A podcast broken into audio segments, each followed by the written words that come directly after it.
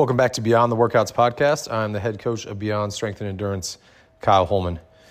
Uh, get into, I'm gonna I'm gonna call it a programming episode, but this could really be coaching and, and training as well. We're talking about better scaling and modifications in your workouts, and I think this is a big opportunity that people miss a lot.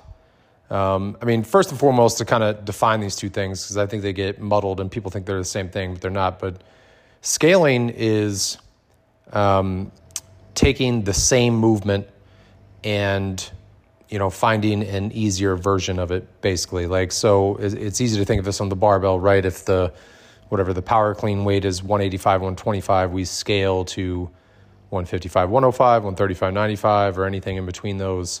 That's scaling. Uh, if you look at a pull-up if it's chest to bar pull-ups we could go to chin over bar pull-ups uh, jumping or banded pull ups, that's scaling the movement because it's the same movement. We're just finding an easier version of it in order for us to, uh, you know, move through the workout and get the stimulus. Modifying is changing the movement.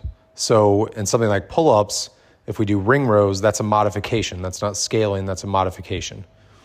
If we're talking about a barbell movement, let's say, and we you know modify that to a dumbbell or kettlebell movement that's just like it, it's modifying the movement. right? we're changing the movement now. It's no longer with the barbell; it's with the dumbbell or kettlebell. So I think it's important to understand those two things because um, I think a lot of times people just say scaling or modify to this. Like, well, those are different things, and I think they can help you with what we're about to talk about when you understand the difference between those two. But I think a lot of times people just think scaling or modifying is like this Excel formula, like if this then that. Like it's it's always you know, if it's pull ups, we go to ring rows or or anything like that. And and I think you're missing out a lot on what could be had because you know there's a very good article many many many years ago um, in the CrossFit Journal or maybe it was uh, might have been the Performance Menu in Catalyst Athletics, but um, it was by Dutch Lowry, and, and the title of the article was "Get a Fucking Clue." Um, but what he was talking about is you should be able to scale or modify every single workout in order for everyone to finish in the same general area, right? So if we're talking about a, a for time workout, I see it a lot that like the workout, you look at the scores on the board and it's like the range is six minutes to 14 minutes. Like that is way too big um, of a variance on that. And when you're, when you're programming and um, and or coaching and or going through your training and you're trying to hit this certain stimulus, you should know the time frame and what we're trying to get after in the workout and scale or modify appropriately to be within that. Um, and so basically that article was talking about like that, you know, there, there shouldn't be this huge variance. You should be able to, everybody should finish within uh, relatively the same area. If it's a shorter workout, we got a shorter window. Like if this is a full send, you know, turn and burn, empty it out workout, we're talking about maybe a minute or maybe two at most, there should be a variance. When we get into longer workouts, you know, I don't know, partner workouts or hero WODs or whatever, where this could be a, you know, 25, 30, 40, 50 minute workout, you can have, there, there might be more up to like five minutes in that, but still, it shouldn't be, I mean, Murph is a great example of this. Like, I know, um, you know, it's a big workout that people want to do every year, so they want to put the vest on or they want to do the full thing. And and you know what, there's there's a time and a place in that, and there's there's merit in that, and, and especially for the cause and all things like that. But if we're we're talking about that workout in the form of getting the stimulus of it, then it, it shouldn't be that somebody finishes in 40 minutes and somebody else finishes in an hour and 20. Um, you need to scale or modify to be able to hit that stimulus. So um, I do this a lot in, in my programming that and in people aren't accustomed to it usually when I first start doing it. Um, you know, when you look at something like a rope climb, let's say, um, you know, a typical scaling uh, scaling or modification to that is like rope pulls, where I'm lying on the ground, pulling myself up, lowering myself down, because you know, right, that's a I'm I'm pulling myself on the rope. That's what would be it. But if you think about a rope climb, like something like pull ups and toes to bar are a good uh, what you're using in that, right? It's core, it's um, it's grip, it's uh, that pulling strength. Um, so you could scale or modify if it's it's unlikely that if somebody can't do a, rope climb, um, that they can do maybe a whole lot of toes to bar pull ups, but you can take that core and or pulling or grip aspect and take that in play too. I see some people just like rope climbs, like well, we just do ring rows. Like like ring rows seem to be this like foregone conclusion to go through in so many things. And honestly, if you do ring rows correctly, because uh, you can make those more difficult. That's not just like an easy movement that it should just always be a scaling and modifying thing. But um, I mean, I've all used all different kinds of things depending on what gym I'm programming for. I've used um, a sandbag uh, clean or squat clean because um, there is a grip, there is a pull, um, there is the core stabilization of that. Um, mean, I've used a med ball um, sprawl to slam, stuff like that. So I think it's important to let creativity come into play, and it's always not if this then that. You know, what can you find to get the stimulus? Um, and and a big thing, I guess, why I bring this up too, is because a lot of times in gyms we're talking about equipment in in accordance with the class cap or or uh, how many people are in class, right? Like, um, I mean, at the gym I'm physically at, we have six ropes, and so if we have 15 people in class, and you know we have more than uh, if we have you know let's say six people that can climb the rope and if i use rope pulls now 15 people are trying to use six ropes. Where if i go to something um, like those things i mentioned like a you know med ball sprawl to slam or something like that now we don't have to worry about that equipment being you being trying to be u- utilized by everybody. Um, so i think that's a that's a big thing to to consider when you're looking at stuff and um, you know i guess maybe i'll do a maybe a YouTube video or something on on these modifications that I use a lot, um, or maybe a blog. But open up your mind and look at your equipment and look at your class cap and think about what is involved in a movement um, that you can, you know, play off of or utilize. I mean, um, squat snatch is another good example. So if it is a barbell squat snatch, let's say there's lots of different ways. Obviously, we could scale, we could lower the weight in order for you to complete the squat snatch. But like in a squat snatch, right, there are a lot of people that struggle with mobility, and it's not a strength thing, it's literally a mobility thing of why they can't complete that movement. Um, and I see a lot of times it's like, hey, like squat as low as you can, or we go to a power snatch, but especially depending on what else you have in that workout, like I don't know, use an example of a couplet of like rowing and squat snatches.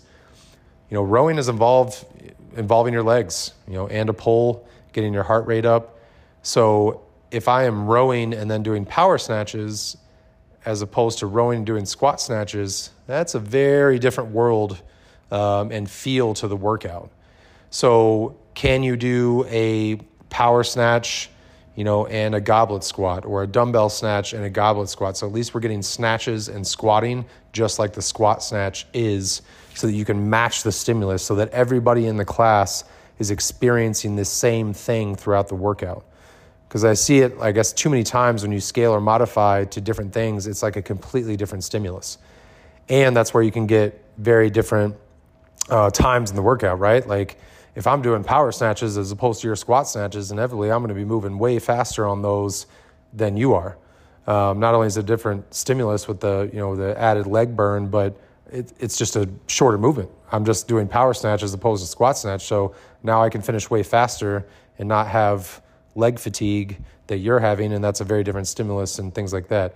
When you're also when you look at it from, I mean, I talk about it in programming that I'm looking day to day when I'm putting these weeks together of okay, what is going to be sore from the day before, fatigued, um, so we can you know play off that so people can come as much as they want. So if I did a bunch of squat snatches, my legs might be smoked but if you did power snatches, your legs aren't smoked. So now this now not only is it a different stimulus in the workout, but there are different variables that are going on through the week. You're super sore in your legs, you're not. Like so I think people need to think about that more to match that stimulus. Cardio equipment or the ergs or machines or whatever is another good example. I see it too often that people are like, well, you know, once again, at the gym I'm at, we have six rowers and we have a class cap of 15.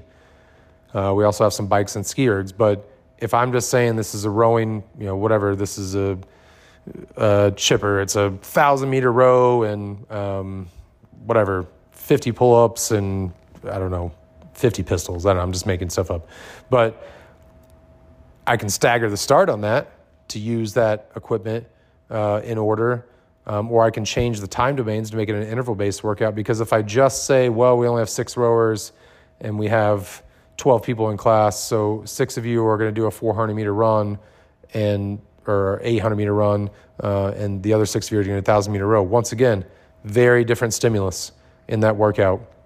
Um, so that's something to consider when you're looking at scaling or modifying um, I've talked about in other episodes what I just mentioned. There's a way through logistics to make sure that everybody can use the rower in, in a situation like that. But open up your mind and look at your equipment and look at your class cap, fully understand the stimulus of the workout, and that way you can scale and or modify more effectively so that everyone is getting the stimulus that's intended. The um, you know, wear and tear, so to speak, on the body is now similar. So when I'm programming day to day and week to week, I know I have a similar thing that's occurring, and that's how I can program more effectively when I think about that. So um, open up your mind. Like I said, I'll probably maybe I'll do a, a video or or blog or or whatnot, um, kind of outlining a lot of the I think uncommon scaling or modification um, things that I use in workouts in accordance to the equipment and, and the stimulus and all that in workouts, but uh, if you're programming this or you're coaching this, and it is your job as a coach to make the scalar modification, you know the programming should give you an idea of what to do there. But you know we do have one-offs and stuff like that. Or in your own training, you know if you don't have a certain machine or you can't do a certain movement, think about the stimulus and what all is involved in the movement and how can I match that if I can't do that full movement. Manipulating reps. So we've talked about your creativity in what you use for scaling or modifying um, and kind of thinking outside the box and getting beyond what are the, you know, I guess, quote unquote, typical things that people do in scaling and modifying. Um, and like I said, we're talking about this from not only programming, but coaching or in your own training. But another thing that I think people don't think about a lot is, is the manipulation of reps it's like the Murph mentality, right? It's it's very common in Murph that we have all these different versions that people can do, right? You can go straight through, you can do the Cindy format of, you know, the 20 rounds of 5, 10, 15. There's even like 33 rounds of, I think it's 3, 6, 9. Damn, she fine. I feel like I always have to say that after that, uh, plus an extra round or something. But that mentality can help you out so much in, in – helping you get once again get the stimulus and move and actually do the movement like for example it doesn't like especially in skill movements right like if we have toes to bar pull-ups stuff like that handstand push-ups and let's say that's a workout that is i don't know for for easy math here let's say we're doing um, five rounds of 20 pull-ups and 20 handstand push-ups you know it's a pretty high volume workout uh, not only overall but within each round so a lot of people will look at like I can do pull ups or I can do handstand push ups, but I like 20 at a time. Like that's just a lot for me. So they automatically scale now the entire workout. Uh, they go to, you know, whether it be a modified handstand push up or a dumbbell push press because I, I can only do, you know, a hand, I can only do like 10 handstand push ups unbroken. So there's no way I'm going to be able to do 100 in this workout, let alone 20 per round. So same thing with pull ups. You know, I can do a handful of pull ups, but I, that's just a lot of volume for me. So instead of taking that, you know, it's it's five rounds, right? It's 20 and 20, so that's 100 reps of each. Now we could cut back the total volume, but just for the sake of this conversation, if we keep the same volume, um, can we do 10 rounds of 10 and 10? Can we do 20 rounds of five and five? Uh, that's getting the same amount of volume as everybody else, but that's allowing the people who can't do quite that high volume to still do the total amount of, of reps on that movement but it's more it's it's scaled down for them. That would be scaling, right? We're using the same movements, we're just changing it uh, the format to make it easier. So I think that's another area that people miss a lot. It's it's automatically like I mean I tell people all the time in workouts too like you should always do as many of the reps as you can. So I don't know, let's say it's a just a straight finish for time 50 pull-ups, 50 handstand push-ups. You could say in one light like hey, like do as many pull-ups as you can out of those 50 but then then go to the modification and it should you should let them know what time frame we're expecting those 50 pull-ups to be done in so they can they can know that but so many times people automatically well i can't do 50 pull-ups so i guess i'm going to go to jumping or banded or ring rows or whatever i'm going to do Well, no, you, the only way you're going to be able to eventually do more pull ups in a workout is to do pull ups. So, in that same workout, can we do 10 rounds of five and five um, or two rounds of 25 and 25? Like, you can manipulate reps. And, and I think too many times people get hung up on, like, well, that's scaled. Like, well, yeah, technically it is. Like, but I did another episode called Fuck the Whiteboard that, like, don't let the whiteboard or what you're writing on the whiteboard, the fact that it says scaled instead of RX or whatever, now start to dictate what you're doing and, and now that you're missing the stimulus. And honestly you're slowing your progress when you do that. So think about that too. Like i said from a programming standpoint or a coaching standpoint or in your own training you can also manipulate reps uh, when you're looking at that stuff. So it doesn't matter if it's like i said toes to bar handstand push-ups pull-ups think about how many reps you can do um, can i do you know 10 rounds of five pull ups and five handstand push ups consistently so I can move through this workout and hit the intended stimulus and time frame that we're trying to do, then do that. That's going to be more beneficial than for you scaling it in order to get the 50 and the 50 done, like scaling to 50 ring rows and 50 dumbbell push press. Well, now you're not doing pull ups and you're not doing handstand push ups at all. Um, so think about manipulating reps. That's another area that I think uh, people miss on or just don't think about a lot. Um, they kind of see things for what it is and like, well, I can't do the workout like this, so I'm going to scale. Well, you're already scaling. If you're going to scale, you might as well do the actual movements because that's going to help you get better quicker. So uh, think about that as well when you're when you're looking at these scaling and modifications uh, in order for you to uh, you know improve um, improve more consistently, more effectively, more efficiently, and things like that.